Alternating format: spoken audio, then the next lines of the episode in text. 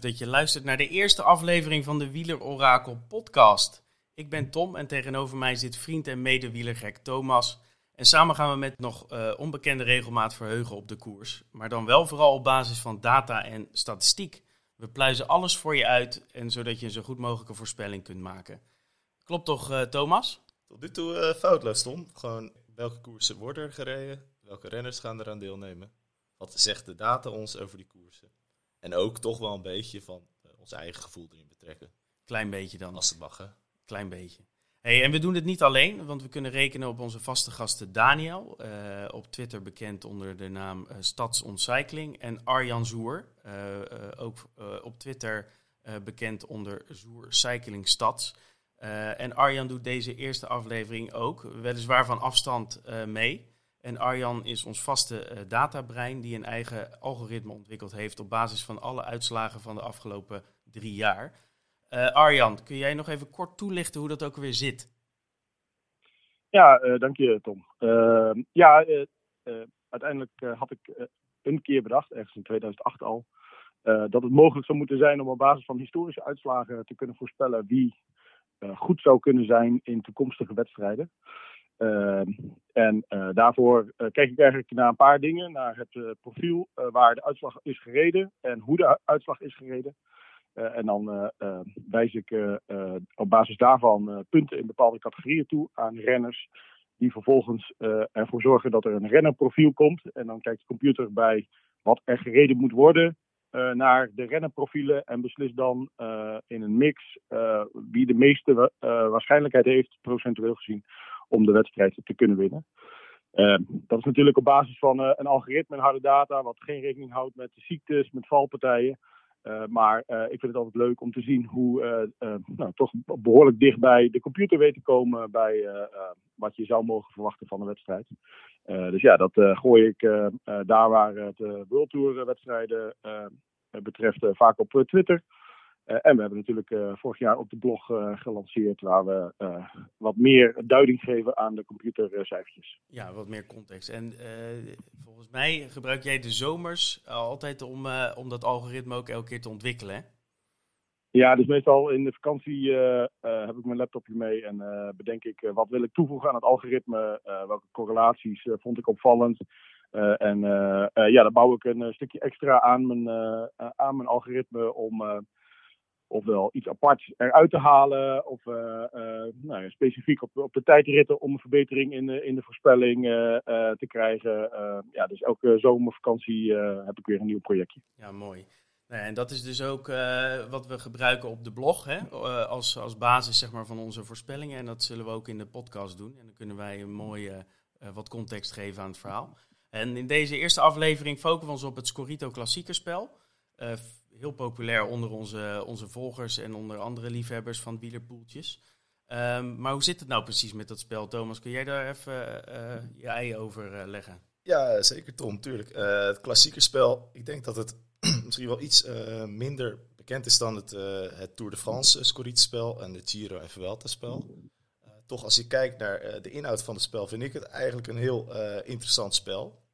Waarom? Omdat je eigenlijk eh, ja, gedwongen wordt om ook uh, verder vooruit te kijken. Het loopt uh, niet over een drieweekse periode, maar het klassi Scorito klassieke spel loopt vanaf volgende week tot aan begin mei. Dat betekent dat je ook wat meer je verwachtingen over de komende maanden in kaart moet brengen. Nou, wat is nu de bedoeling? allereerst moet je natuurlijk weer, net als bij de andere spellen op Scorito, een team samenstellen van 20 renners. Je hebt daar een budget voor van 46 miljoen euro of punten, is net hoe je het noemt. En Europunten. Ja, europunten. Er zijn heel veel mensen die noemen het uh, op veel verschillende manieren. Ik noem het altijd gewoon punten. Maar nou ja, het is maar net wat, wat iedereen prettig vindt. In ieder geval moet je 20 renners selecteren. En de, nou, de prijzen daarvan die zijn voorgedefinieerd. En ja, wat is je doel? Zoveel mogelijk punten scoren in het spel. Elk van de 17 wedstrijden kun je voor de winnaar 100 punten krijgen. En vervolgens loopt dat aantal punten dat je krijgt terug waarbij de hele top 20 van een wedstrijd punten krijgt. Dus op zich wel interessant uh, is, bij andere spelletjes heb je nog wel eens dat sommige, sommige koersen zwaarder wegen dan andere. Dat is hier niet het geval. Dus dat betekent dat uh, de winnaar van Parijs-Roubaix net zoveel punten krijgt als de winnaar van de Scheldeprijs Schoten. Dus dat is, wel, ja, dat is wel iets waar je rekening mee moet houden als je het team gaat maken. dat je eh, niet blind staart op grote namen die alleen de grote koers kunnen winnen. Maar dat je ook kijkt naar eh, de wat, allicht wat minder bekende namen die op de wat kleinere koersen eh, uitblinken. Nou ja, als je dan kijkt van eh, wat is er nog bijzonder aan en wat is er leuk aan het Scorito uh, klassiekerspel, is dat voor mij wel het feit dat je ook per wedstrijd een drie, drietal aanvoerders moet kiezen, waar je dus meerdere punten voor krijgt. Dus dat betekent dat jij je eerste aanvoerder kiest en dat betekent dat de punten die die, die renner haalt, dat die met drie vermenigvuldigd worden. Dus stel jij hebt bijvoorbeeld Wout van Aert als en jij kiest hem als aanvoerder, hij wint de koers, krijg je 100 keer 3 is 300 punten. Dat is in één keer een enorme smakpunten. Nou, zo heb je ook een tweede aanvoerder, waarbij de factor 2 geldt. En een derde aanvoerder, waar je ook nog extra punten verdient. Dus dat is op zich wel interessant om, uh, om mee te nemen. Ja, en uh, ten opzichte van de, uh, de grote hondenspellen, zeg maar, daar moet je altijd ook nog een dagselectie uit je 20 renners maken. Dat is nu niet het geval, hè? Nee, nee alle 20 renners die je in je team hebt, die kunnen eigenlijk punten halen in elke koers. Dus stel je hebt een koers waarbij bijvoorbeeld uh, 15 van jouw renners meedoen, dan kunnen ook al die 15 renners punten. Ja, dus minder frustratie. Ja, de frustratie van, oeh, ik had hem wel en ik, ik had hem wel in mijn team, maar niet opgesteld, die heb je hier niet. het laatste leuke element hier is dat je ook weer werkt met 10 punten. Dus dat betekent dat als jij een renner in je team hebt waarbij een ploeggenoot van hem de koers wint, krijg je ook 10 punten. En als de renner tweede wordt of derde, ook nog. Ja, en dan is het dus wel een zaak dat diegene ook daadwerkelijk die koers rijdt. Hè? Want ja. anders gaat die vlieger niet op. Nee, anders zijn ze natuurlijk theoretisch gezien uh, voor elke koers de goedkoopste renner van bijvoorbeeld Jumbo of bijvoorbeeld Quickstep kunnen selecteren. Ja. Maar, maar, je, moet ook, je moet dus ook kijken naar renners die, die ook die koers rijden. Ja, en dat maakt die, die sterke blokken natuurlijk extra interessant. Zeker, ja. Ik denk uh, als je kijkt naar, de, naar, ja, naar wie er uh, de sterke blokken, ik denk dat je Jumbo, Quickstep en uh, allicht Ineos bedoelt. Hè. Echt ja, veel, veel verschillende grote motors bij de teams. Ja, als je daar net een teamgenoot hebt die al die koersen rijdt en die allicht beter betaalbaar is dan een Wout van Aert of een Tom Pitcock, ja, dan is dat misschien een goede optie. Ja, en 17 wedstrijden. Hè? Ja, 17. Ja, bijzonder aantal. Dat, zijn er heel wat, zijn ook wel divers. Ik denk goed om er even kort doorheen te gaan. Om te zien wat, wat er allemaal in het vat zit. We beginnen volgende week, zaterdag, met Omloop het Nieuwsblad. Nou ja, door velen ook wel een soort mini-ronde van Vlaanderen genoemd. Alleen wel vroeg in het seizoen. eindigt wel met de klassieke finale met Muur van Gerardsberg, Bosberg. maar voor de echte toppers allicht nog te vroeg om echt in topvorm te zijn. Dag daarna Kuurne, Brussel, Kuurne normaal gesproken sprintkoers, maar de laatste jaren toch wat aan het parcours gedaan, waardoor er iets meer heuvels en meer Waalsheuvels zijn opgenomen. Dus het zou nog tot uh, andere uitkomsten kunnen leiden. Dan gaan we naar Italië. Dan gaan we op uh, eh, 5 maart gaan we verder met de Strade Bianche. Ja, mooi. Ja, prachtige koers. Ik denk, uh, wat mij persoonlijk, het monument dat nog geen monument is, ja, zit volgens mij alles in. Hè? Er zit heuvels in, zit onverhard in, zit zit soms regen in. Het kan enorm droog zijn met stof. Ja, prachtig. Ja, mooiste uh, wielerklas. Nou ja, nog geen klassieker. Maar... Ja, dat bedoel ik. Hè. Het is nog niet echt een monument. Maar ja, als het zo doorgaat. En. De erenlijst die, uh, die ja. is al monumentaal. Vingers bij af te likken. En dan krijgen we een bijzondere koers. Op 16 maart hebben we Milaan-Turijn. Dat is een koers die normaal in het najaar wordt verreden. vorig jaar won Roglic daar op een ja, de, echt een pittig parcours. Eindigt ook op een hele uh, steile helling waar je toch wel een aardig punch voor in de been moet hebben. Alleen voor die, dat die wedstrijd is eigenlijk nog niet helemaal duidelijk wat het parcours dit jaar is. Want dit jaar zit het. Klinkt een beetje Italiaans dit. Uh, ja, het zit voor Milaan Sanremo. En uh, dat hebben ze ook wel eens eerder gedaan in coronajaar 2020. En toen was het eigenlijk een vlakke koers. Toen won Arno de Maar won daar. Gewoon een sprint. Gewoon een sprintkoers. Nou, dat kan voor het Scorito klassiekerspel kan dat nog best wel, best wel een rol spelen van wat voor selectie jij maakt. Ja, Arjan, eh, zeg, eh, heeft jouw computer daar nog iets over te zeggen over Milaan-Turijn? Of weet, eh, weet hij ook van niks? Nee, dus ik gebruik eigenlijk altijd het parcours als input met wat algoritme eroverheen. en ik ben inderdaad nog op zoek naar het definitieve parcours. Dus als iemand hem kan aanwijzen, graag. Ja, ik zag op, op Twitter, we begon daar ook de discussie al over. En ja, het lastige is eigenlijk dat we, dat we wij konden die vinden. Nee, er staat gewoon op de, de organisatiesite staat ook uh, uh, niks. Uh, ik zag op Scorito staat die voor mij nu aangemerkt als heuvel, maar dat is volgens mij op basis van ja. afgelopen seizoen. Dus wat dat betreft is dat nog uh, dat is een mooi, uh, nou ja, een heel groot vraagteken. Ja, maar hou dat zeker bij het maken van je team, uh, hou dat wel in de gaten. Want ja, het is natuurlijk wel zo dat, ja, dat als jij bijvoorbeeld net een sprintertje, denk zal ik wel of geen extra sprinter nemen. Nou ja, stel dat dit een vlak parcours is, ik zou het maar doen. Maar goed, dat wachten we af. En als we later weer een keer terugkomen en op de blog wordt het natuurlijk keurig bijgehouden als het weten. Wat we wel weten is dat uh, Milan Sanremo uh, een uh, traditioneel parcours heeft. En dat betekent 200 kilometer fietsen, nog 50 kilometer fietsen, een paar heuveltjes over, Cipressa, Poggio en afsprinten. niks nieuws onder de zon op dat vlak. Vindt plaats op 19 maart.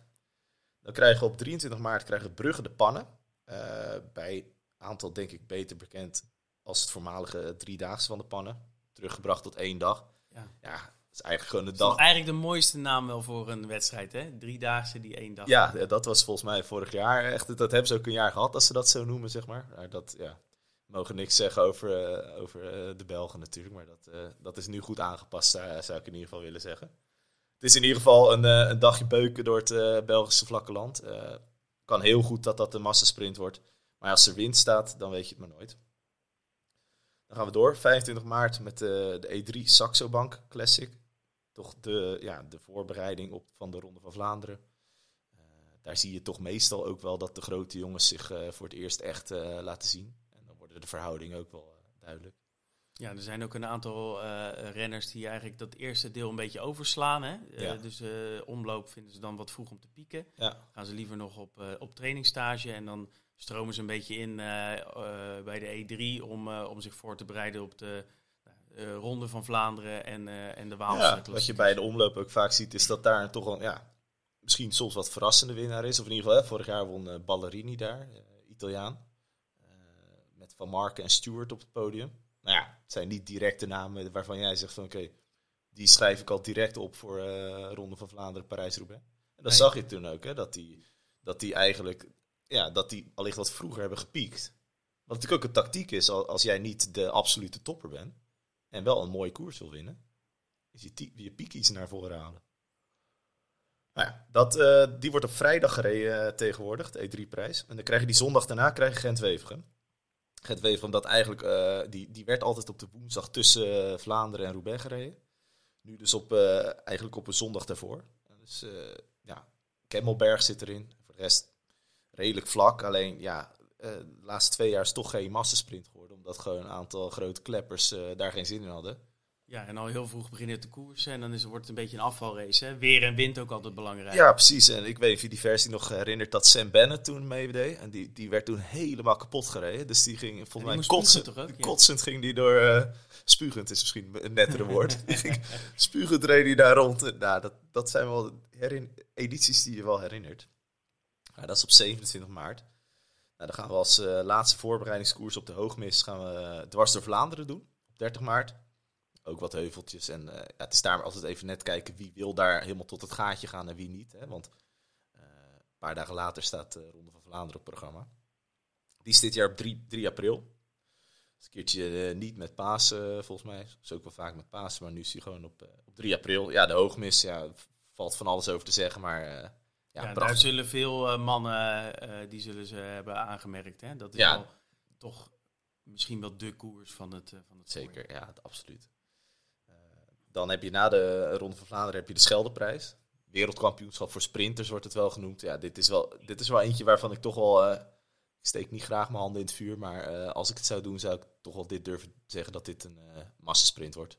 Ja, dat zie je ook vaak aan het deelnemersveld, hè? Ja, ja. Bijna alle sprinters die ja, dit is uh, Jacobs al een aantal keer toch gewonnen. En nou, als je ziet hoe die nu bezig is, dan uh, mogen niet vooruitlopen op, uh, op de rest van, van de show. Maar ik denk dat dat eentje is die hij wel in ieder geval met, met rood omcirkeld heeft.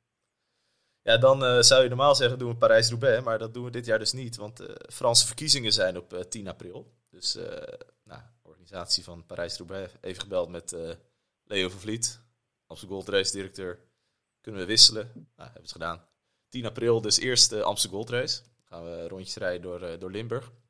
Drie lussen weer, de traditionele lussen. Vorig jaar was het wat, je nog, was het parcours met dat, dat ze eigenlijk de hele, tijd hetzelfde rondje reden. Dit jaar is het weer het uh, traditionele, traditionele parcours.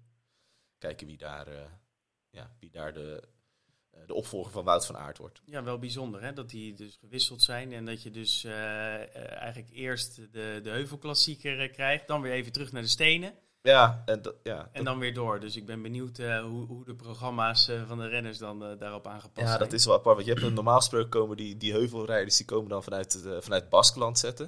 En dan hebben ze nog een paar dagen om even te acclimatiseren. Zo. En dan doen ze die Amstel, Waalspijl, Luik, Luik. Alleen nu Amstel wat vroeger is, denk ik dat er misschien ook wel een aantal van de meer, ja, meer klimmende types die voorbij, aan zich voorbij laten gaan.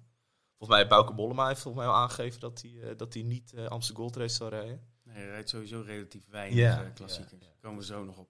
Dat zou kunnen dat dat, dat, dat voor wat verschuiving in de programma's rijdt. Brabant Spijl, 13 april. Ook wel altijd een leuk koersje door de weeks. Ja, toch de, de Belgische heuveltjes. Altijd wel spektakel gegarandeerd. En normaal de, voorloop, eh, de, de, de voorbereiding voor Amstel Gold Race. Maar nu krijg je dus Parijs-Roubaix nog weer daarachteraan.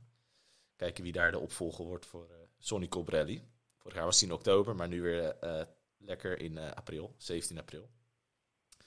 En dan krijgen we nog de Waalspijl 20 april.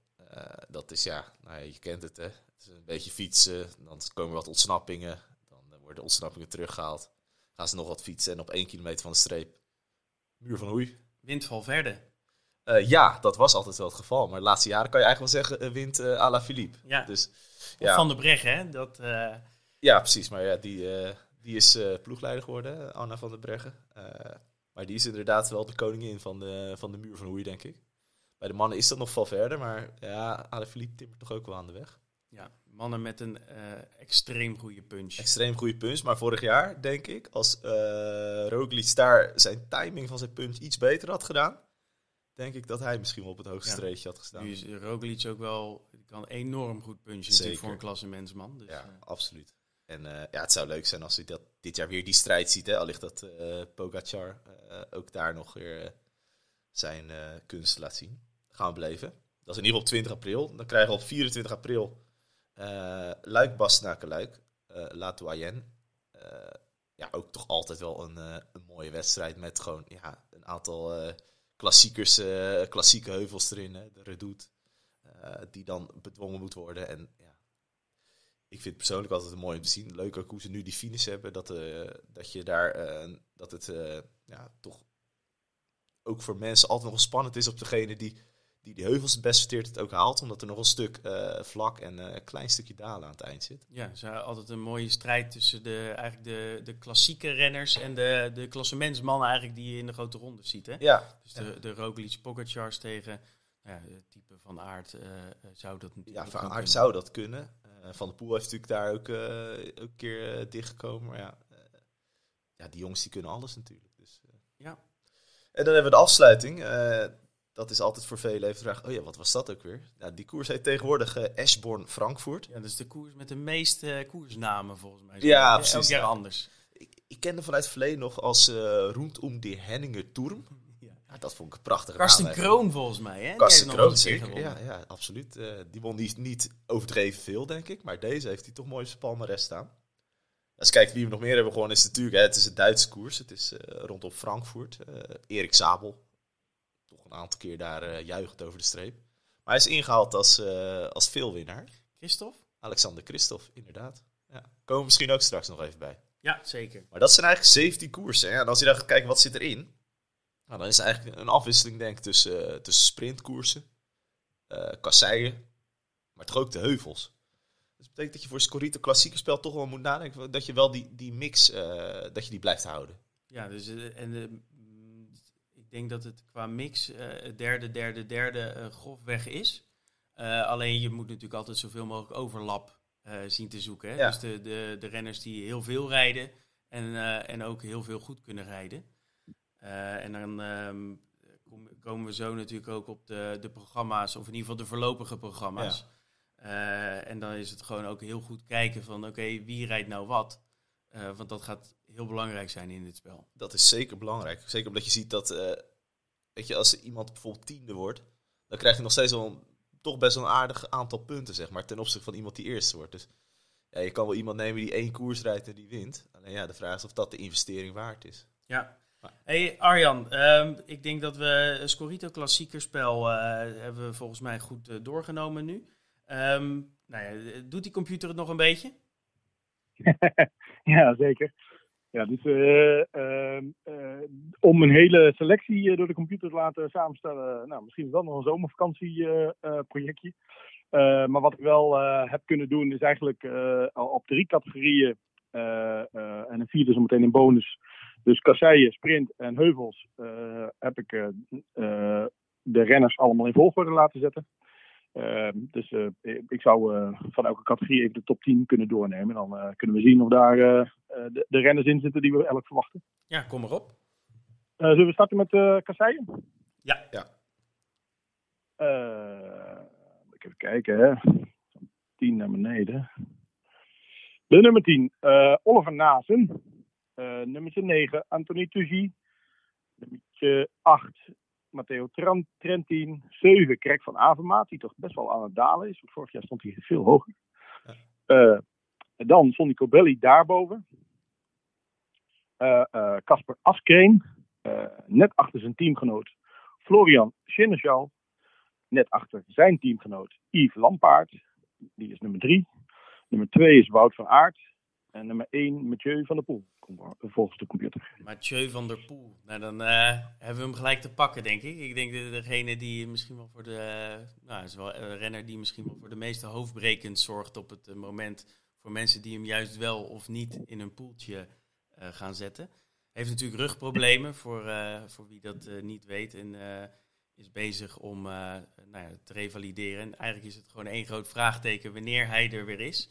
En als die er is, ja, dan weet iedereen, dan doet hij ook mee voor de knikkers.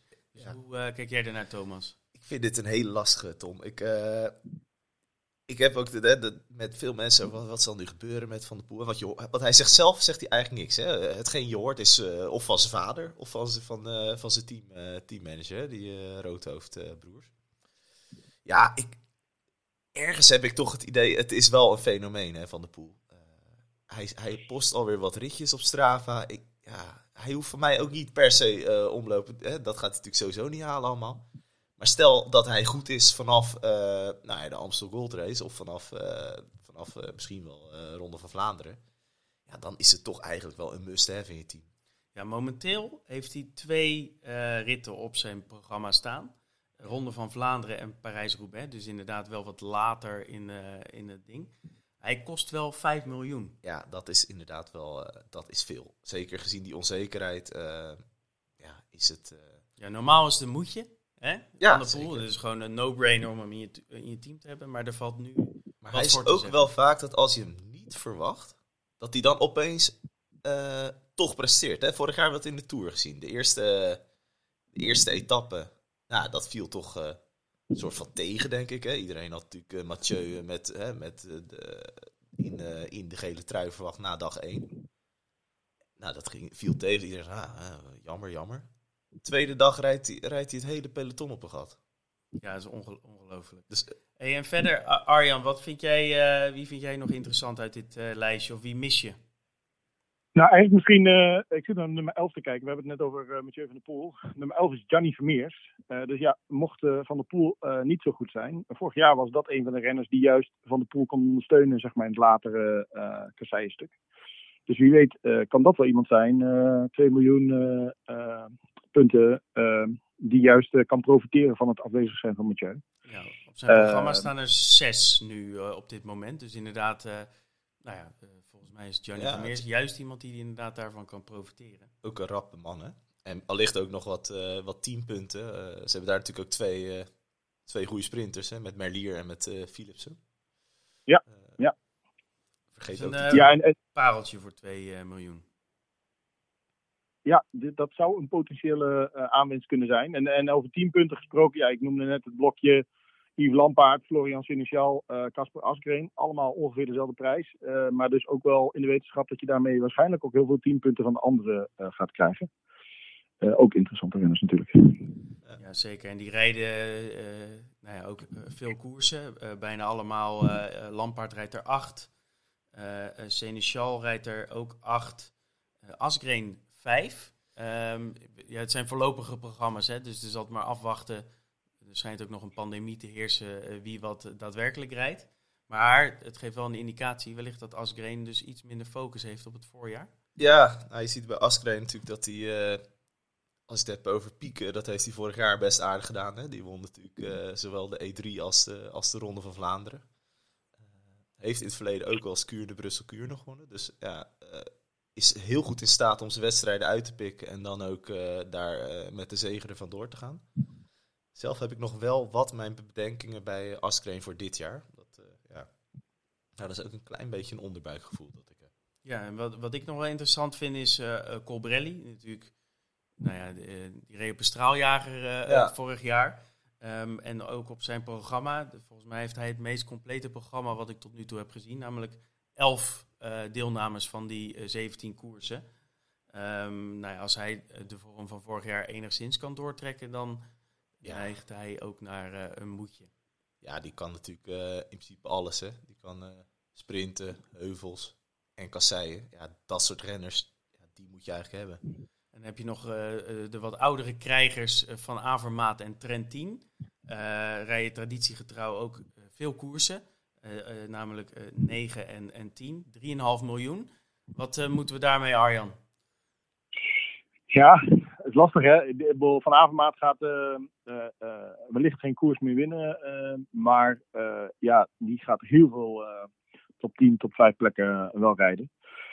Uh, ik vind het team uh, eh, AZ ik gewoon lastig in te schatten hoe ook uh, Nase en, en, en zich verhouden. Zeker ook als je uh, Cosnevoix erbij bedenkt, die Godu, die ook tijdens dat soort ritten aanspraak maken op, nou, op kopmanschap en daarmee eigenlijk ze misschien wel een treetje lager komen te staan. Dus vanuit het verleden staan ze er heel hoog in. Ik heb er wel mijn bedenkingen bij of, uh, of het zo goed gaat zijn als uh, voorgaande jaar. Ja, of ze de moeite waard zijn. En dan hebben we natuurlijk nog um, nou, uh, twee toppers uit de lijst. Van Aert, 6 miljoen, kan wel zijn voorjaar worden. Ja, wat kan hij niet, hè? Dat is een beetje de vraag. Hij rijdt er 7, dus dat is op zich dat is genoeg. bij Van Aert weet je eigenlijk ook altijd dat hij nou ja, minimaal top 10 uh, ja, rijdt. Dat zeggen, dat moeten eigenlijk eens als we Daniel uh, spreken, dat we nog eens even hem een statistiekje daarvan vragen. Want ik heb daar vorig jaar ook wel eens uh, wat van gezien. En ja, hij is een garant, top 20 krijgt punten bij het spel. Maar top 10 is, ja, die man die is, ja, betreft, bizar, bizar constant in zijn resultaten. En wat ook nog wel interessant is dit voorjaar, is natuurlijk dat Jumbo, zeg maar, qua klassieker ploeg eigenlijk wel enorm versterkt is. Uh, Laporte is erbij gekomen. Teunissen is weer uh, fit. Benoot is erbij. Tors van de Zanden. Tors van de Zanden is erbij. Dus wat dat betreft hebben zij een soort van een quickstepiaans uh, blok. Ja, ik denk dat... Als wat doet dat met de kansen van Van Aert? Ja, dat is een beetje dubbel. Hè? aan de ene kant zou je zeggen, nou, dat betekent hij heeft meer mannen in de finale bij zich. Als er een groepje bij elkaar is. Van Aert is meestal de snelste van het groepje dat er nog is. Dus uh, als twee, twee van die mannen er nog bij zitten en zich opofferen, ja, dan uh, is de winstkans voor Van Aert, eh, allicht zou je kunnen zeggen dat die hoger is. Tegelijkertijd kan het ook zo zijn dat, dat Van Aert geviseerd wordt binnen, binnen, ja, binnen die rest, de resterende kopgroep. En dat je vervolgens een situatie krijgt waarin bijvoorbeeld een Benoot of een Teunissen meer vrijheid krijgt. En dat Van Aert sprint voor een zesde plaats of iets dergelijks. Ja, dat, dat, het is wat dubbel, denk ik. Ja, ik denk dat het twee kanten op kan gaan. Maar ik denk dat inderdaad de, de, de uh, overige Jumbo-rijders uh, ook nog wel wat kansen ja, gaan krijgen. Zeker weten. En dan uh, nog een verstopt pareltje misschien. Anthony Turgie. Anthony Turgie, zeker. Ja, ehm, ook zeer constant. In, rijdt heel veel in het voorjaar. En is ook is rap is al in vorm. Heeft uh, volgens mij afgelopen week in Frankrijk sprinten die ook al ergens naar het podium. Wat niet een prototype sprinter is, of is. Maar hij, hij gaat een heuvel over en hij, hij, hij, gaat over de kasseien. Ik denk dat dit misschien wel het jaar is dat Anthony Turgie een, een grote vis binnenhaalt. Het enige probleem natuurlijk dat hij heeft, is dat die hele Sagan-entourage bij hem in het team is gekomen. Dus het is even de vraag hoe, hoe onze Peter de plannen van Turgie steunt verhoudingen zeg maar, uh, liggen. Maar inderdaad, Turgie, uh, negen klassiekers in ieder geval op het programma. Dus, ik zou hem direct nemen. Direct nemen. Arjan, zullen we naar de sprinters gaan? Zeker. dan gaan we van 10. nummer 10, team Tim Melier. Nummer 9, Giacomo Nisolo. Nummer 8, daar is hij weer, Wout van Aert. Nummer 7, Mark Cavendish. Nummer 6, Pascal Akkerman. 5, Sam Bennett. 4, Peter de Grote. Peter Sagan. 3, Elia Viviani. 2, Caleb Ewan. 1, Jasper Philipsen. Dit zijn vooral de, de, de, de, de vlakkere sprintrits waar uh, uh, deze punten vandaan komen. en je ziet dus ook dus, iemand als nou, Jacobsen en Groenewegen, die staan nog wat lager omdat ze vorig jaar, vorige jaren wat minder punten hebben gepakt. Ja, die ontbreken eigenlijk hè, in die top 10 dan, maar die, dat is inderdaad een logische reden. Ja, maar dus ook types als ehm, Christophe, De Maar, ehm, maar ook Kokkaar of uh, Cobrelli, die uh, juist meer op iets wat geaccidenteerdere terreinen hun sprints winnen. Die zie je niet terug in dit lijstje. Dit is meer echt uh, de vlakke spullen, spullenbol, waarbij Jasper Philipsen in de grotere rondes veel ritten heeft gepakt. en Caleb Ewan ook. En daarom eigenlijk ze hoog gekomen. Viviani niet zoveel gewonnen, maar ook wel veel ereplekken bij Cofidis afgelopen jaar. Ja, en Viviani denkt dit jaar natuurlijk weer terug op het oude nest bij, bij Ineos. volgens mij ook voor hem een hele goede stap. Benieuwd of hij daar. Ik geloof persoonlijk altijd heel erg in het. Uh, in het uh, als een renner bij een wissel maakt binnen van ploeg. Dat echt het eerste jaar dat hij bij die nieuwe ploeg rijdt, dat hij dan ook, uh, ook echt wel een, een, lekker jaartje draait. Ja, het zie je wel veel gebeuren nu. Hè? Ja, of het slaat totaal de andere kant op. Dat kan natuurlijk ja, ook. Dat verwachten we misschien bij Peter, Peter Sagan dit jaar. Dat hij even ja, het uitbuiken is bij, in Frankrijk nu.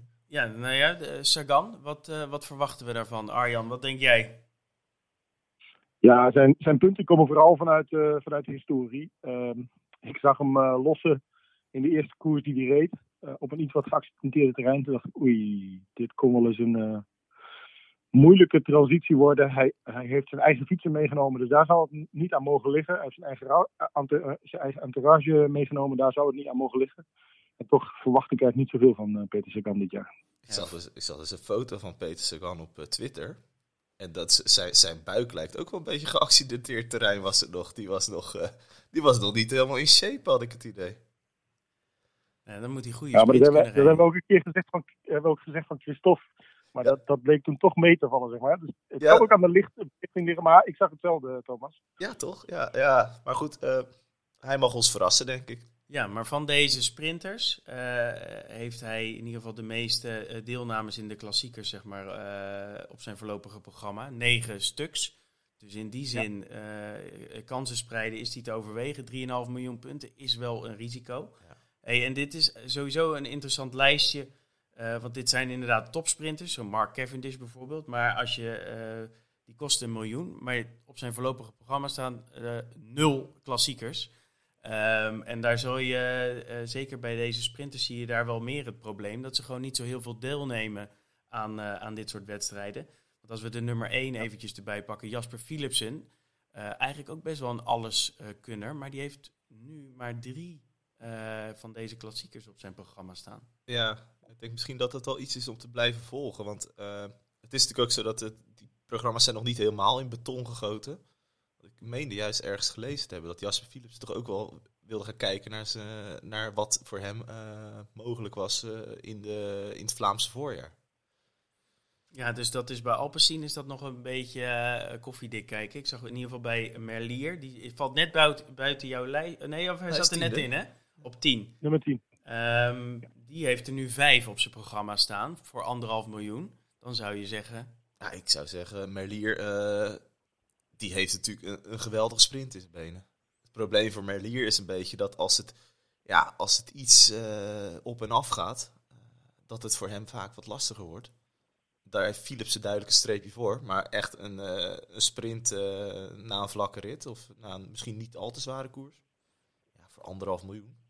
Caleb Ewan staat op twee in, in Arjans lijst. Um, ehm, 3 miljoen is, is fors, maar rijdt er vier. Ja, we hebben natuurlijk Caleb Ewan hebben vorig jaar het wiel van Wout van Aert zien houden op de Poggio.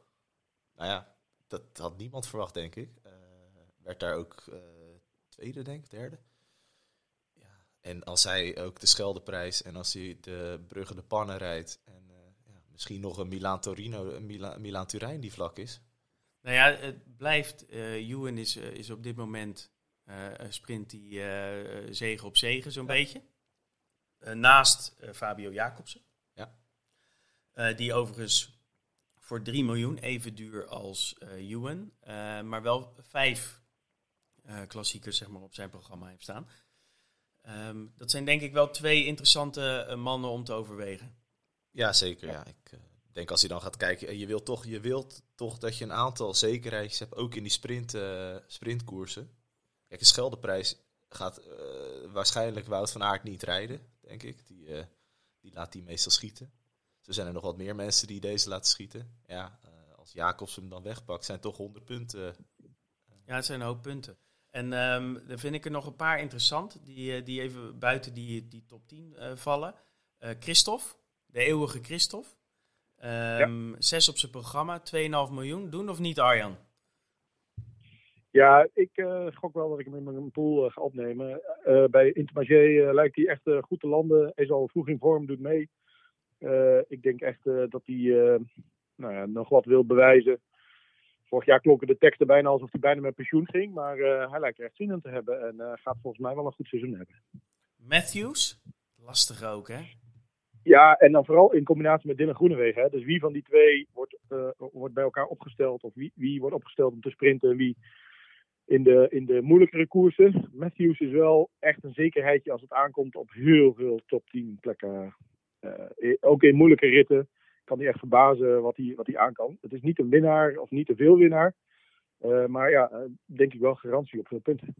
Ja, 2,5 miljoen, momenteel 4 op zijn programma. Ja. Dat is lastig, lastig. Um, nog één, nou, ik heb eigenlijk nog twee. Mats Pedersen, vinden we best wel wat terug. Ja, hij staat hier op de sprintlijst, maar je zou hem bijna overal... Nou, Heuvel zou ik hem niet doen, maar Kasseien gaat hij ook goed over. Um, heeft eigenlijk ook al uh, een goed, uh, goede resultaten in het voorjaar laten zien. 2 miljoen, ja. uh, zes deelnames op zijn programma. Wat doen we daarmee? Ja, vorig jaar was Jasper Stuyven die, die zeg maar in uh, Milan Sanremo de basis legde voor een mooi voorseizoen. En eigenlijk viel Mats een beetje tegen. Ik heb het idee dat het nu wel eens omgedraaid zou kunnen zijn. Dat hij de verrassing gaat worden eh, het is natuurlijk een steengoede renner eh, die, hoe zwaarder het wordt, eigenlijk eh, nou ja, minder afvlak dan de rest en nog steeds goed kan aankomen. ja, voor 2 miljoen kon dat wel eens een, een belangrijke pion zijn in je ploeg.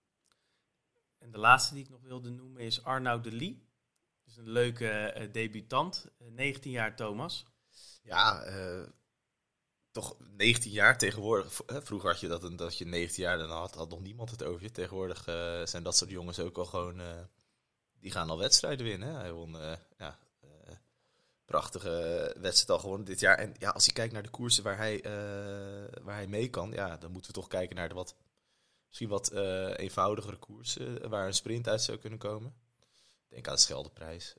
Ja, zes, zes rijdt hij er, 500.000, dus dat is koopje om het zo maar te zeggen. En misschien 10 punten. 10 punten met, met Ewan of al ligt dat Tim Wellens nog eens een keer wat in, maar dan zal hij waarschijnlijk die koers niet rijden. Maar met Ewan zeker. Ja, dus uh, als je nog ergens een gaatje hebt en je hebt nog uh, eh, 500.000 punten uh, over, absoluut doen zou ik zeggen.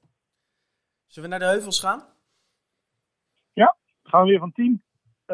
van 10 terug naar 1. nummertje 10, Adam Yates. Nummer 9, Bouke Mollema. Nummer 8, de verrassing van Luik, wat mij betreft van vorig jaar, David Gaudu. Ehm, nummer 7, Michael Woods, Michael Woods. Uh, zes, Wout van Aert, daar is hij weer. Vijf, Mathieu van der Poel. Vier, Alejandro Valverde.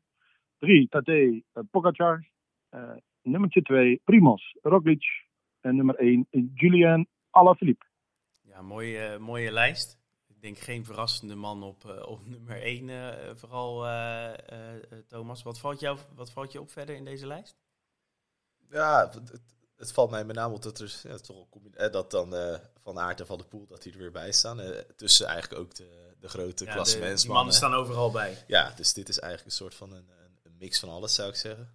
Uh, nou, mooi dat onze Bouk toch deze lijst ook gehaald heeft. Het is niet zo Arjen dat jij een soort van dat je Nederlanders een upgrade geeft. Hè? Het is allemaal puur op statistiek gebaseerd. Hè? Nee, er zit geen emotie in mijn computer. Nee, nee, nee, nee. nee. Nou, dan vind ik het heel knap dat Bouke daar toch uh, plaats tussen... Ja, ik vind, vind, het een mooi rijtje wat hier staat. En ja, ja ik denk David Gaudu, hè, jij zegt de verrassing vorig jaar van, uh, van Luik. Ja, eens. Reed toen voor mij ook nog met Mollema een stukje in de achtergrond mee naar de groepje toe. Ik vind dat een, een bijzonder kereltje. Ik volg hem al wat, wat langer. Was natuurlijk altijd een soort van de, ja, in de schaduw van Pinot. Hè, moest hij dan uiteindelijk ook de grote nieuwe Franse toerwinnaar worden. Want als hij als, als Fransman de Alpe d'Huez binnen een uur kan fietsen, dan uh, ben je een soort van automatisch uh, mogelijk nieuwe toerwinnaar. Uh, maar die heeft zich de laatste jaren toch ook wel wat van dat, daar wat van losgerukt. En heeft echt een aantal hele mooie resultaten geboekt. Gewoon als het een, ook in eendagswedstrijden, als het wat klim is geblazen, schrijf je maar op. Hij heeft ja, ook goede, een goede punch heeft hij natuurlijk. En ja. Er staan er wel maar twee wedstrijden op zijn programma. Ja. Uh, volgens mij ligt zijn focus ook daadwerkelijk op de Tour. Want daar moet het weer gebeuren. Voor mij, uh, Pinot gaat ook weer naar de Tour. Dus ja. voor mij zet die ploeg, die Franse ploeg, zet alles daarop. En dan lijkt het voorjaar daar een beetje onder te lijden. Ja, twee wedstrijden is weinig. Hè? Dat zullen de Waalspijl en Luik, Bastenaken, Luik zijn. ja, durf wel te zeggen dat hij daar twee keer top 20 gaat rijden. Als het gewoon allemaal, want hij is nu ook, hij, rijdt al, hij won in Algarve natuurlijk die, die sprint toen Vos en Higita elkaar omver kegelden. Maar ja, dus hij is in vorm. En ja, voor Waalspel lijkt Bastenaken Luik denk ik wel een zekerheidje voor punten. Alleen ja, twee koers en hij is toch volgens mij nog 2 miljoen. Zullen we die, die vier bovenste beginnen bij, bij Valverde? bezig aan zijn laatste jaar. Ja, dat is hij al vijf jaar, toch? Dat is hij al vijf jaar. um, ehm, 2 miljoen punten en hij heeft er vijf op zijn programma. Wat, wat doen we daarmee, Arjan? Ja, uh, resultaten uit het verleden bieden vaak uh, volgens de computer ook garanties voor de toekomst. En ik denk dat hij bij Valverde, misschien gaat hij niet meer winnen, maar ja, hij gaat er wel een weer bij zitten. Ga er maar vanuit. Ja, dus dat is wel echt eentje die, die je kan overwegen. Zeker als je wat krap zit in je heuvel klassiekers en als je budget naar de, naar de sprinters en naar de kassei-specialist is gegaan. En wat mij betreft wel een hele interessante is uh, eigenlijk voor het eerst in dit spel Tadej Pogacar. Ja, dat, uh, ik denk dat het bijna een misdrijf is. Als ik, hij heeft gezegd dat hij zoveel mogelijk monumenten wil winnen. Ja, hij zei ook dat hij de Tour wilde winnen. Dat dacht iedereen, nou, eerst zien. maar ja, dat doet hij toch ook maar. ja, wat kan de man niet? Uh, dus ik denk ook dat hij uh, zeker in die monumenten, die heuvelklassiekers, gaat hij gewoon uh, mee. Hij laat al zien dat hij die kan winnen. Ja, hij gaat er nu proberen zoveel mogelijk te winnen. Nou, berg je maar. Ja. ja, en hij gaat er zes rijden, hè? Zes, zes rondes, 3,5 miljoen.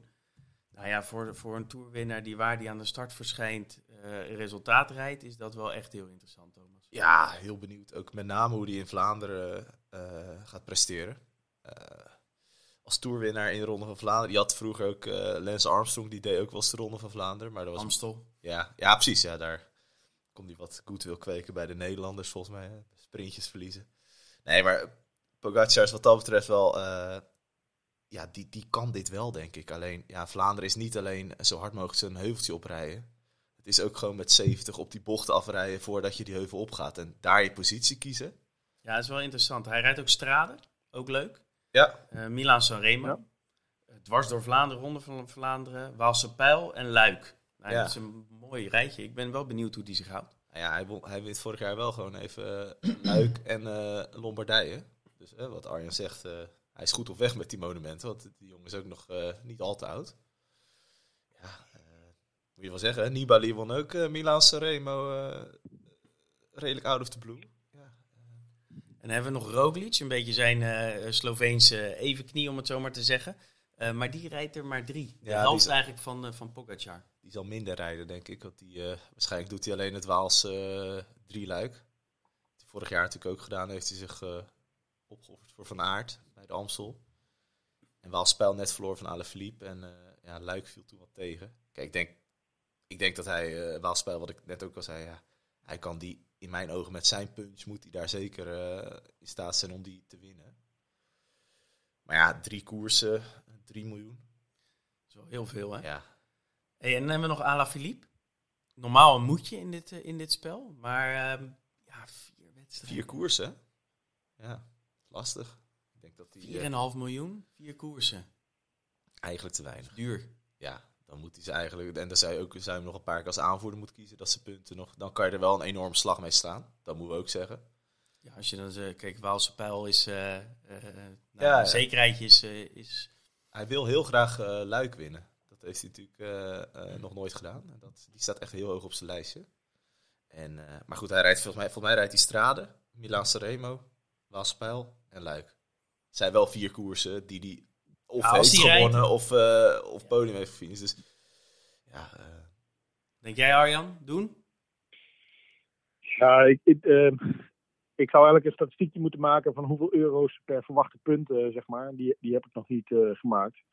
Je, hij gaat gewoon die koersen waar hij rijdt, gaat hij gegarandeerd. Uh, uh, of hij moet vallen, zoals in de laatste keer Vlaanderen. Ja. Maar ehm, als hij rijdt, dan rijdt hij ook wat mij betreft top 5. Dus, dus ja, dan is vier keer top 5 best wel veel punten. is dat voldoende voor die 4,5 miljoen?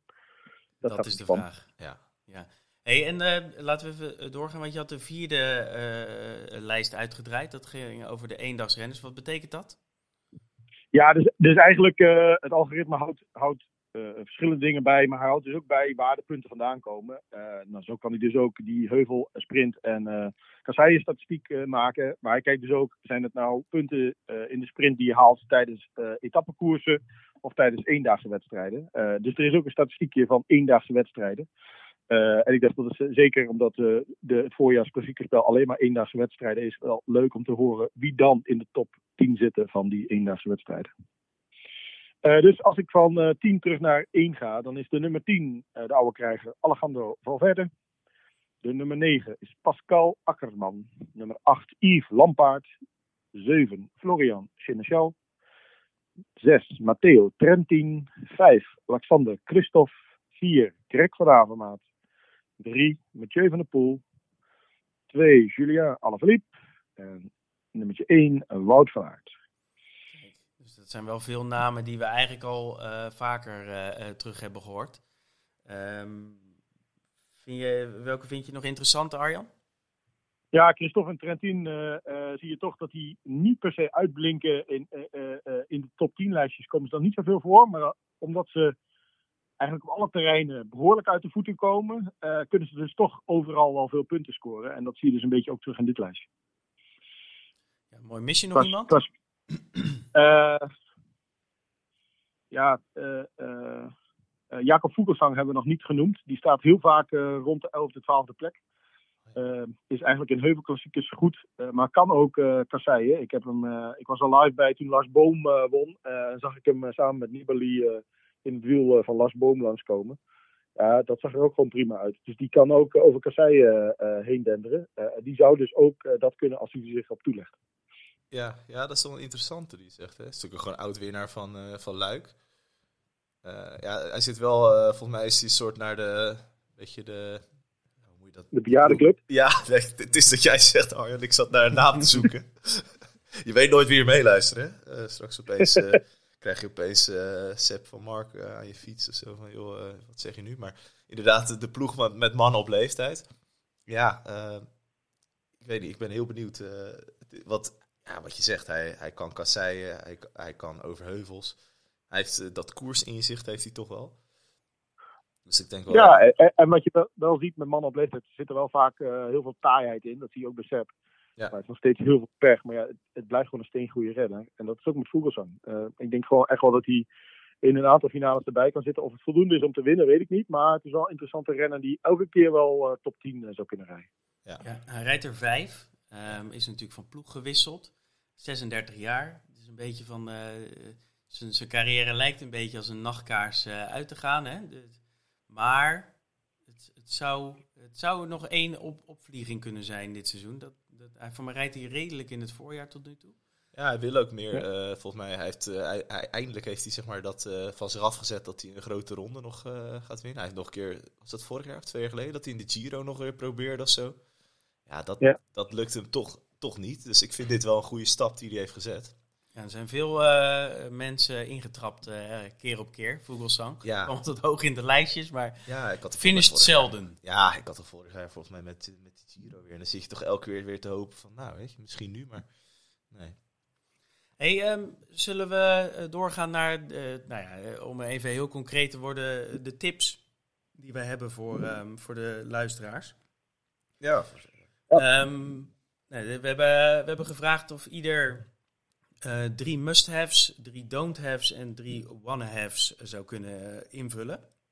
Arjan, zou jij kunnen aftrappen? Ja, dus eigenlijk eh, nou ja, eh, een beetje de, de, mezelf op de pijnbank gelegd. Welke kopman selecteer je dan van de, de Van Aerts of de, van de Pitcox? Ik eh, ben voor Wout van Aert gegaan. Eh, dus eh, mijn tip zou zijn, neem Wout van Aert in je ploeg. spendeer die 6 miljoen. Dat gaat het waard zijn. Dan een iets kleiner budget, maar ja, we hebben het er net over gehad. Anthony Turgie. ik herinner me nog de aanval die Van de Poel ongedaan maakte en toen over hem heen ging. En toen dacht ik al, poeh, dat is wel een, een vinnig mannetje. Die, die kon, kon wel eens mooie dingen laten zien. Ja, volgens mij wordt het dit jaar. Hij gaat, eh, hij gaat iets moois eh, eh, laten zien en dikke punten pakken. En ehm Tadej Pogacar hebben we net ook besproken. Volgens mij is dat een must-have die ook in je team hoort. Ja, leuk. Mooi lijstje. En wie moet je nou absoluut niet meenemen, Arjan? Ja, ik vind het lastig. Dus eh, eh, als ik kijk naar de duurdere renners, dan zat ik te twijfelen tussen Alaphilippe of Asgreen. Eh, ik ben niet zo van de medische. Er is geen open database over medische eh, statussen van renners. En, en gelukkig maar.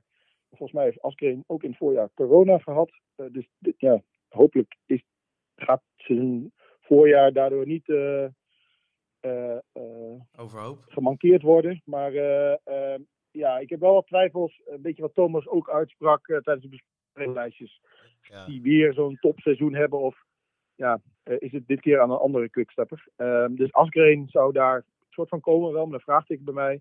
Eh, iets met, met minder zekerheid eh, don't, have is de Peter Sagan. Je zou kunnen zeggen, hij rijdt veel koersen. En als je Anthony Turgis grote dingen toeschrijft, dan zou die 10 punten kunnen pakken. Maar om Peter Sagan al mee, mee te nemen in je ploegje voor 10 punten, ja, dat zou ik niet doen. Eh, en hetzelfde heb ik eigenlijk ook met Zinek Stibar. Ehm, elk jaar denk ik, ja, die rijdt ook nog steeds. En ja, die zou toch eigenlijk ook eh, vanuit de quickstop wel een keer eh, grote, grote klappen moeten maken. Volgens mij is hij einde contract van dit jaar. Dat, dat kan soms ook hele gekke dynamiek in de, met Lefebvre opleveren. Dus ik weet niet of het wel zijn jaar wordt. Het is natuurlijk wel een Tsjech. En de, en de grote man met geld achter Quickstep is ook de Tsjech. Dus wellicht biedt dat wat rust voor Stibar. Maar ik verwacht eigenlijk niet eh, dat, dat dit, je- dit jaar veel punten van hem vandaan komen. Ja, en die drie eh, eh, one-halves, dat zijn een beetje de, nou ja, de, degene die je wel wil hebben, ehm, maar ook weer niet ehm, moeten. Dus beetje, zeker. Gewoon ja, je, je buitenkantjes, zeg maar. Ehm, één Ja, dus ik- dat toch? ja, eenhoorns, dat is op gevoel, hè? Dus, Ja, het eh, gevoel. waarvan je echt denkt van, nou, dat is een soort van dark horse. Dus Die, even je- die- buiten die computer kijken, dan voor Arjan wordt dit. Precies, dit is Ja. misschien een beetje spannend voor jou, eh, Arjan. Nou, dus ik, eh, eh, dus ik heb wel in de lijstjes gekeken naar renners. En ook wel gekeken inderdaad in welke, welke programma's ze dan gaan rijden.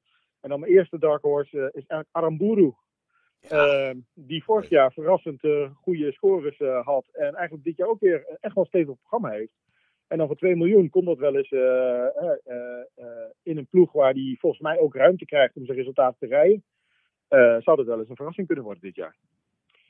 Eh, dus eh, daarom heb ik hem ge- gekozen. Je hebt natuurlijk Colbrelli, die veel punten gaat pakken voor Bahrein. maar in zijn schaduw, of eigenlijk misschien wel echt in een, als een dark horse, Matej Mohoric.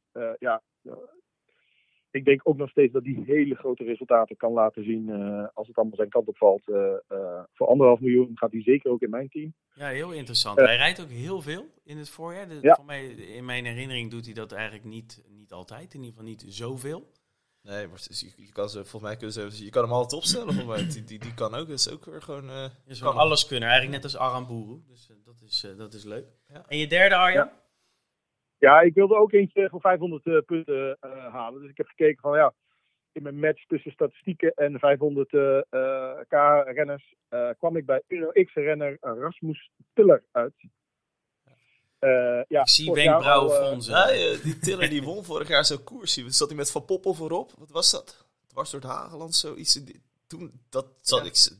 ik, was gewoon op een of andere woensdagmiddag, zat ik dat te kijken. Die gast heeft wel een acceleratie hoor. Dus ik Ja, vind het en, goed dat eh, Arjen deze eruit pikt. En Unio X is al eh, in vorm. Eh, ze hebben al verrassende overwinningen gehaald. Dus die jongens die, eh, die willen echt laten zien dat ze een team zijn waar eh, naar de toekomst toe rekening mee gehouden moet worden. Dat vind ik een gaaf project. eh Unio X, eh, ook een sponsor van firstcycling.com. Ehm, eh, een website waar ik ook veel data vandaan haal. Dus eh, ja, voor mij mogen ze echt eh, ehm, eh, grote resultaten laten zien. En Rasmus Tiller is dan wat mij betreft eh, de man die het zou kunnen. Prachtig tenue ook, hè, die jongens. Ja. Maar dit, is gewoon, eh, dit is gewoon echt een, eh, wat je zegt, prachtig project. Echt gewoon, eh, je hebt wel eens de discussie van of Jumbo, of die nog wel een Nederlandse nationaliteit heeft. Hè, met, eh, omdat er natuurlijk veel eh buitenlandse stoppers. Maar dit is echt, eh, als je ziet naar al die vlaggetjes voor, eh, voor alle renners. Nou, het is gewoon echt, eh, echt mooi dat zo'n project in zo'n land gewoon zo van de grond is gekomen. Nou, dank Arjan. Mooie, mooie tips volgens mij. Thomas, heb jij... Nou, ik heb nog wel eentje. En dan hebben we het voor mij eigenlijk. Ik weet niet of we zijn naam nou genoemd hebben, maar ik wil dat toch wel even doen. Eh, het is niet omdat hij Thomas heet, maar eh, gewoon eh, meer in general. Tom Pitcock, Thomas Pitcock. Olympisch kampioen mountainbike. Wereldkampioen veldrijden. Vorig jaar, ja, Amsterdam Gold Race op een millimeter na ja, gewonnen of verloren van Wout is, is nog wel eens discussie Er over. nog wat discussie over. Maar een alleskunner. Eh in een sterke ploeg. En rijdt ook echt heel veel. Ja. Het- ja, weet je. En eh, 5 miljoen is die volgens mij, maar hij rijdt inderdaad vrijwel alles. Vorig jaar ook heel veel punten eh, Ja. binnen, binnengesprokkeld. Alleen wat ik... Pitcock heeft mij een beetje pijn gedaan eh, oh, vorig jaar. soort, Want die heb ik met, eh, in de Vuelta heb ik hem meegenomen, zijn eerste grote ronde. ja, En toen heeft hij het gepresteerd om volgens mij nooit in de punten te rijden. Ehm, en hij is echt iemand die... Hij kan ongelooflijk pieken. Dat heeft hij natuurlijk bewezen op dat WK mou- eh, Olympische Spelen mountainbike. ja. Dat heeft hij natuurlijk weer eh, bewezen in het veld. En ehm, hij rijdt nu, dacht ik, in de Algarve rond. En eigenlijk doet hij daar ook weer vrij unaniem. Eh, doet hij gewoon zijn kilometertjes maken en, en rustig aan. Dus hij kan heel goed rustig aan doen en gewoon alles voor zijn doel Ja.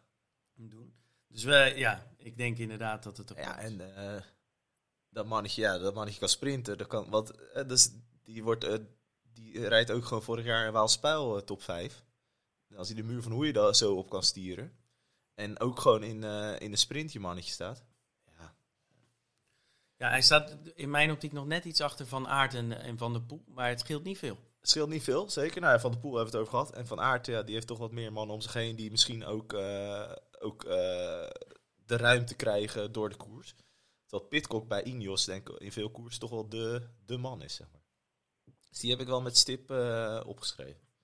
Wie ik ook heb opgeschreven, daar hebben we natuurlijk al een aantal keer over gehad... is eh, Alexander Christophe. Ja, hij is in vorm dit jaar. Hij heeft al gewonnen, hij heeft op podium gereden. En ik denk dat dit, dat nieuwe elan van eh eh Wanty Goubert Intermarché, dat dat hem vleugels geeft. Die vergeten, iedereen denkt volgens mij dat Christophe eh, een beetje de leeftijd van Valverde is, maar die, die, is, eh, die is nog maar begin der, nou, het is 3,34 denk ik. Dus dat is nog niet zo dat hij al helemaal versleten is. Eh, dus die wilde ik zeker ook benoemen. En ja, zeker ook, hè, als je hem hebt en je staat voor die laatste koers, voor Ashbourne Frankfurt, sta je net in je eigen poeltje, net niet eerst eh, met nog wat ruimte.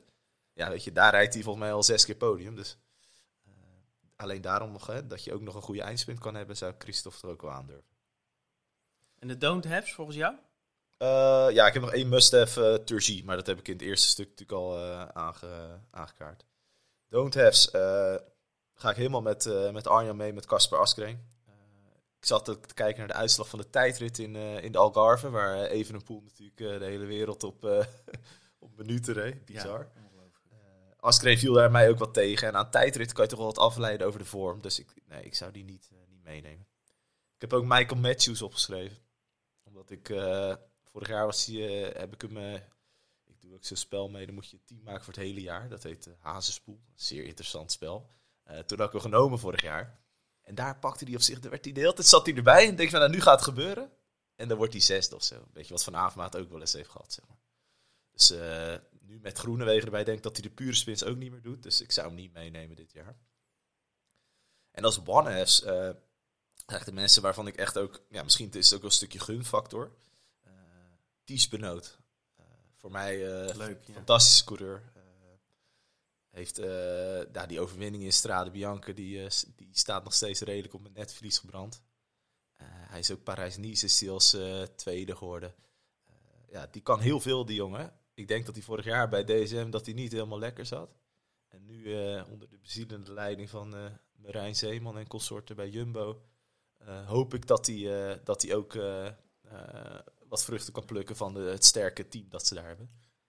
Ik had, natuurlijk, ik had hier ook Christophe Laporte op kunnen schrijven.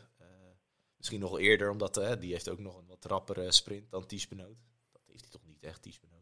Echt niet. Nee, ja, dan heeft hij nog wel een redelijke punch volgens mij. Maar... Ja, precies. Maar als een sprintje moet je hem eigenlijk niet, niet hebben. Dan heb je liever Laporte of Teunissen. heel benieuwd wat Teunissen na twee toch al kwakkeljaren wat hij kan doen. Maar in ieder geval, nee, ik zou uh, mensen wel aanraden om uh, toch van Jumbo wel een van die, hoe moet je dat noemen? Sub, subkopmannen of ja, Iedereen is een subkopman als je van aard als kopman. Zeker, maar die ook, die ook gewoon op pad kan sturen. Nou, eentje die ik nog niet gehoord heb, dat vind ik wel heel goed om die nog even te melden, is ook niet zo duur. Dat is Michael Valkreen van IF Education First. Valgren vorig jaar op het WK natuurlijk wel, zat hij in het groepje met Van Baarle, die voor de tweede plek sprinten. En Valgren die rijdt heel veel. Valgren heeft in het verleden heeft hij ook Omloop het Nieuwsblad gewonnen. Maar Valgren heeft ook Amsterdam Gold Race gewonnen. En Valgren is volgens mij maar 1 miljoen punten. En ik denk dat Valgren dit jaar ook uh, in het voorjaar wel weer zijn mannetje gaat staan. Ik verwacht daar eigenlijk wel heel veel van. Ja, ja goed dat je hem noemt. Hij, hij, heeft volgens mij een trainingsmethode aangepast. Ja. Uh, vorig jaar halverwege heeft hij een switch gemaakt en toen begon hij weer uh, uitslagen te rijden. Dus daarvoor was hij uh, op een andere manier aan het trainen en dat beviel toch niet. Dus, dus, als hij weer op zijn oude niveau terugkomt, ben ik met je eens. Het is een hele interessante klant voor maar 1 miljoen punten. Ja, vorig jaar won hij toen in Italië, won hij volgens mij opeens alles. En want hij, hij kan ook nog op zich wel aardig heuvel op. Ja, hij kan, hij kan bijna alles. Alleen met hem heb ik altijd het idee van, die kan ook soort van heel, heel lang afwezig zijn. En dan ineens is hij er. Ja, maar dit voorjaar is hij er dus weer. Hij is er, zegt Denk uh, Thomas. Nou ja. ik, zou, ik, ik, ik, neem hem sowieso. En jij had nog bij Don't Have zag ik uh, Sagan en bij Wanna Have Aramburu. Dus ja, ik ben wel redelijk eensgezind met Arjan, moet ik zeggen. Ja, zeker. Uh, dat, uh, dat, ik, Arjan Great mind think, volledig op think alike. Ik, dat, ik wil nog een ander dan aanstippen. Dat is Niels Polliet. Niels Polliet, die reed natuurlijk bij Bora altijd zeg maar in de schaduw van nou, weet je, het Sagan-clubje. Dus Peter Sagan en Daniel Os, daar moesten natuurlijk veel mensen moesten naar luisteren. Maar Sagan is weg. En wat je bij Bora ziet, is dat er eigenlijk niet echt... Er is wat ruimte, zeg maar, daar. Danny van Poppel is erbij. Dat is ook een interessante naam overigens. Uh, rijdt ook vaak uh, top 10. Uh, maar Niels Polliet, vorig jaar winnaar van Tour-etappe. Ja, hij heeft in de media aangegeven, ik wil een klassieker winnen dit jaar. Nou goed, dat zullen er meer willen natuurlijk. Maar bij Polliet heb ik ook wel echt wel het idee dat die gozer, die heeft, die heeft zo'n grote motor. Ja, als die en, en is rap, hè, in een, uh, in een klein ja, ja, als hij die aangezet... Ja, hij kan ook een aardig sprintje trekken. Maar als hij die motor aankrijgt... Als hij zijn tanden erin zet, dan is hij... Ja, dan, zeker. Ja, die zijn dat goed zichtbaar. Nou, dat was toen... Toen deed we een beetje lachen over. Toen die... Uh, toen hij op een gegeven moment met Sagan naar, uh, naar Roubaix reed, zeg maar. toen werd hij tweede in Parijs-Roubaix. Van, ja, wie is dat nou weer? Maar als hij zijn uitslagen kijkt... heel, die is echt in staat om op heel veel terreinen top 10 te sprinten. Ja, het is leuk dat je vrijwel iedereen genoemd hebt nu, Thomas, ook buiten de ja, lijstjes. Mag ik dan nog één iemand noemen? ik wil alleen nog even noemen, omdat ik dat best wel een, eh, een mooi figuur vind. Hij is heel goedkoop en Arjen zei, ik heb ook een goedkoop Wil ik uh, Quinn Simmons noemen van uh, Trek. Uh, is wereldkampioen bij de junioren geweest, een paar jaar terug. Even wat moeilijke jaren gehad. Alleen vorig jaar zat ik Strade Bianca te kijken. En daar zat de kopgroep met allemaal grote, grote namen. En Quinn Simmons. En die reed echt goed mee. Dat is die gozer met die, hij heeft zo'n baard. En nou, het is echt wel een is toen wat in opspraak geraakt door wat uh, politiek gekleurde uitspraken, zeg maar. Nou, dat moet hij misschien minder doen, maar in die Strade Bianca bleef hij echt goed erbij. En door materiaalpech raakte hij achterop. Hij stond echt begin 20 of zo. Uh, maar als hij een gaatje hebt, uh, ja, ik vind het wel een... ik ben heel benieuwd hoe hij zich dit jaar gaat ontwikkelen.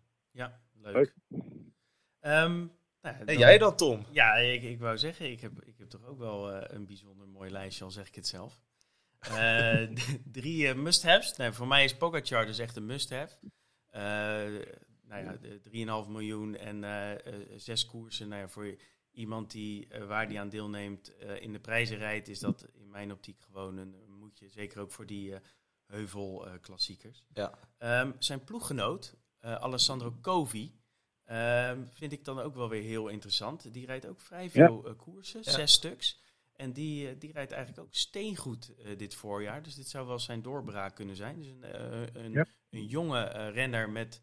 eh, nou, eigenlijk kan die ook vrij veel. Eh, een Ja. beetje een alleskunner en kan ook behoorlijk goed aankomen.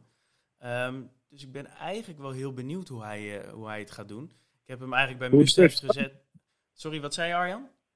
Hoe duur is hij? Ja, 750.000. Nou ja, koop je. Dat, dat is eigenlijk ook de reden dat ik hem bij must-haves heb. In de zin van eh prijs-kwaliteit. Ja, een hele goede punch heeft hij. Het is een beetje altijd eh, de, de, de jongere versie van uh, Ulissi. Ja, en ik denk ook, we zijn een beetje klaar met COVID. Dus dan kan Kovi... eh, Kofi kan ja, kan prima. En dan hebben we als derde must-have heb ik Sonny Colbrelli. Ja. Eh, volgens mij zit Bahrein nog steeds op de, op de straaljager eh, van vorig seizoen. En, eh en Colbrelli dus ook.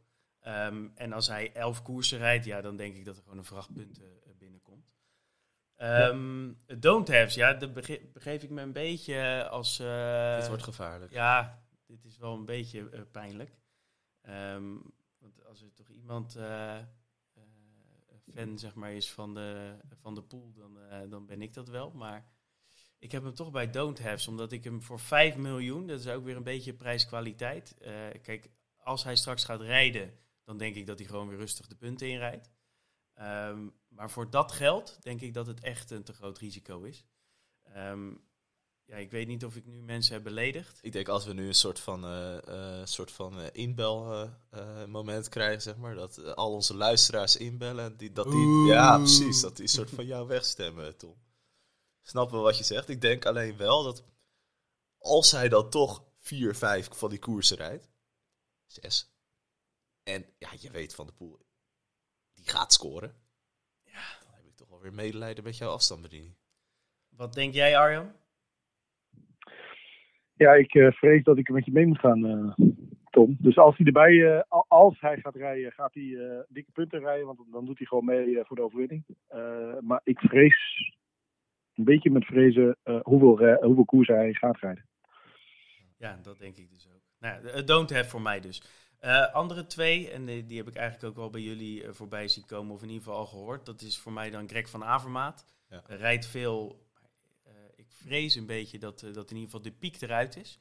Ik denk nog steeds wel dat hij wat ereplaatsen bij elkaar gaat rijden. Maar voor 3,5 miljoen vind ik dat te veel. Ja, Of hij, is dat hij, hij heeft nu die gouden helm niet meer natuurlijk. Ja, Misschien dat dat voor hem wel een soort van verlossing is. dat zou natuurlijk ook kunnen. Dat hij nu opeens denkt van, hé, hey, ik ben gewoon weer normaal Dan Greg. En ik ben niet meer de gouden Greg, zeg maar. Zou kunnen, hè? Ik, eh, Arjan, jij, neem jij hem of niet? Eh, ik durf het nog niet te zeggen. Nee, een lastige wel. Eh, Peter Sagan is voor mij ook een, een no-go.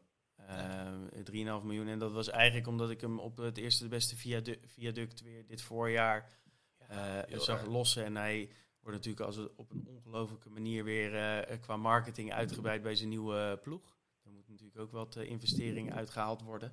Ik denk dat hij daar meer energie aan kwijt is dan, eh, dan aan het daadwerkelijk. Totaal energie naar de marketing. Zo is het. Ehm, Eh, die 3,5 miljoen die is gelijk dus aan Pogacar of Sonny Colbrelli. En dan kun je eigenlijk niet... Ja, dan is voor mij de keus makkelijk. ja, eens.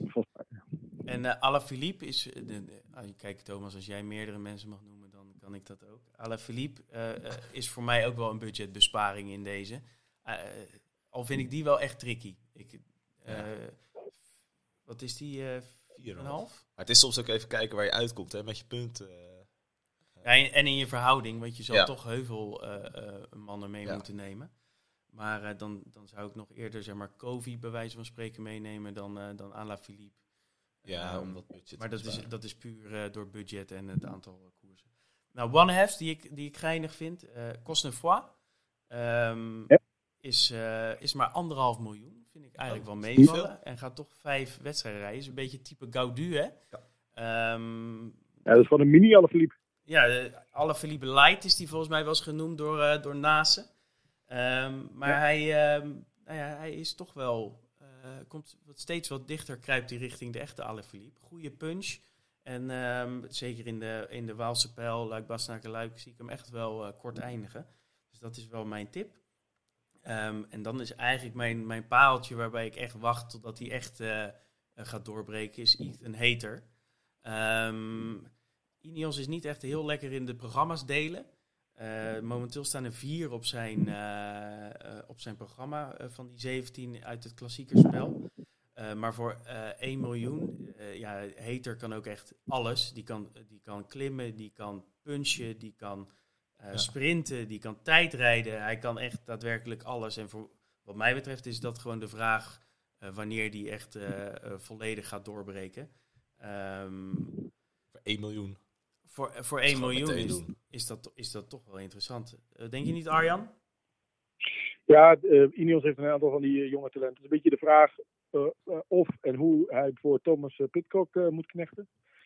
maar zonder, zonder meer heel veel klassen deze jongen. Hij was in die tijdrit die even een pool won, ook top 5 geloof ik. Ja, precies. Dus dat, zei, dat zegt ook wat. Wel, weliswaar op 34 minuten ja. volgens mij. Want even, even een pool die wilde geen We hebben nog geen eens benoemd. Kung, Stefan Kung. Waar moeten we misschien ja, ja, die was tweede. Ja, uh, dat op zich voor in de tijd is dat niet zo gek. Maar die wil ook natuurlijk wel een voorjaartje rijden. Maar misschien nog wel in een volgende uitzending even over Stefan Kung kunnen ja. pakken we die mee. Hè. Ik vind dat een interessante jongen. Een paar vraagtekens nog wel rond. Ja. Uh, voor mij de laatste uh, die ik wil behandelen is Kokkaar. Um, anderhalf ja. miljoen. gaat zes koersen rijden en is... Nou ja, Nieuwe ploeg, hè? rijdt eigenlijk al jaren wel uh, in, de, in de topnoteringen, zeg maar. Dus het is een beetje een kruising tussen een massasprinter en een, en een puncher. Uh, kan goed de heuvels ja. over. Um, en is ineens gaan winnen uh, dit jaar tot nu toe. Ik weet niet hoeveel die gewonnen heeft, twee of drie? Ja, zie je toch dat ze, die zit nu bij Covidis natuurlijk. Geeft toch wat vleugels, denk ik, daar gewoon. ja, dat heeft, hij, het zit er altijd wel in. Je denkt dat is ja. zo'n zo vlieg die een paar, alleen in Tour de France een paar keer top 10 sprint. Maar hij kan toch ook omlopend nieuwsblad. Weet je, dat soort koersen moet hij wel aankunnen. Dus ja, ik vind het. Dat is een leuk, hè? Dat is zeker een leuk. Leuk om mee, mee af te sluiten. Want ja, dan gaan toch? we hem ook uh, afsluiten. Arjan, dank. Dank ook voor de, voor de lijsten. En ik hoop dat we je nog een aantal keren. Uh, nou ja, uh, sowieso gebruiken we je data, maar ik, ik, hoop dat we ook af en toe je stem mogen lenen. Ja, dat sowieso. Ja, leuk. Zeer waardevol. Hey, uh, dank voor het luisteren en succes met de, met de hoofdbrekers. We zullen ook nog wel online verschijnen op Twitter en op, uh, en op de blog op wielerorakel.nl zoals je van ons gewend bent. En we zijn er dit seizoen zeker ook voor de drie grote rondes. Um, maar goed, als we, als we veel positieve reacties krijgen, dan overwegen we ook nog een aantal klassiekers erbij te doen. Um, of hebben, wat denk jij, Thomas? Ja, dat lijkt me, dat lijkt me zeker leuk. Dat we ook kunnen ook wat inzoomen echt op uh, de klassieker die gaat komen. Dat is dan misschien niet voor het Scorito klassiekerspel uh, direct ja, handig, omdat je daar je team al hebt gemaakt. Hè? Tenzij natuurlijk, het zou natuurlijk ook leuk zijn misschien om voor de omloop wat te doen. maar ja, voor de grote jongens even met elkaar over fietsen hebben. ik, ik zeg daar altijd ja tegen. Nou ja, hou je dus vooral niet in. Um, tot later. Ziens.